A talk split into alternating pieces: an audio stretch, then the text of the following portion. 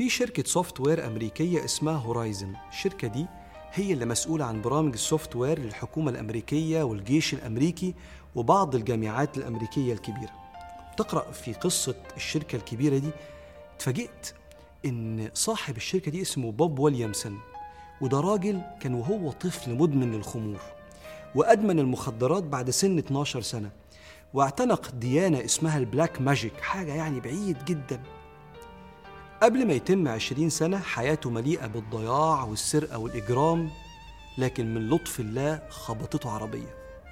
مرمي في المستشفى جسم مكسر منهك مليء بالمخدرات. ست شهور بين الحياة والموت لغاية ما شفي تماما وغصب عنه طلعت كل ذرة مخدرات من جسمه. وبدأ أخيرا يشم هوا نقي نظيف ويشوف ويدوق الحياة الشريفة. وهو طالع من المستشفى الدكتور وقفه ونصحه.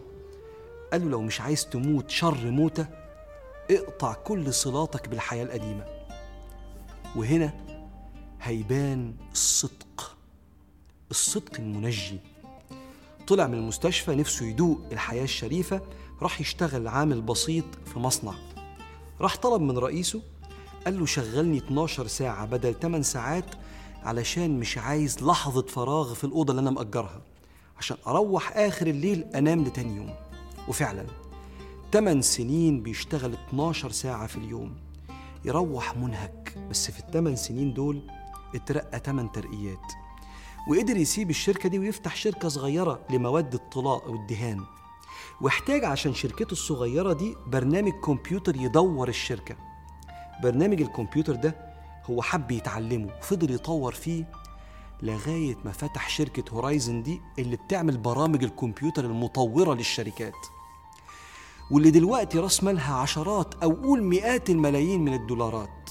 والسر عند صاحبنا مدمن المخدرات من صغره اللي كان بيدين بال black magic اللي كانت حياته كلها إجرام. سر النجاح ده الصدق أنا عايز أبقى كويس.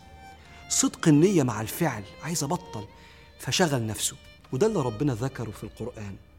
ربنا بيقول فأولى لهم يعني يا ريت فأولى لهم طاعة وقول معروف فإذا عزم الأمر فلو صدقوا الله لكان خيرا لهم. الصدق هو اللي بينجي. أنا عايز أبقى كويس هبدأ أخد خطوات صادقة. بني إسرائيل قالوا لسيدنا يوشع بن نون إحنا عايزين نحرر بلدنا اللي استولى عليها العماليق واحتلوها. قال لهم يلا نعمل جيش ونروح نحررها. بس وانتوا ماشيين في الطريق ربنا يختبر صدقكم ولا أنتوا بتوع كلام بس؟ إن الله مبتليكم بنهر. فمن شرب منه فليس مني ومن لم يطعمه فإنه مني إلا من اغترف غرفة بيده فشربوا منه إلا قليلا منهم. قبل الطموحات الكبيرة من فضل ربنا عليك إنه يختبرك بمواقف صغيرة عشان يظهر لك أنت صادق في طموحاتك وعزمك ولا ده كلام محتاج تراجع نفسك.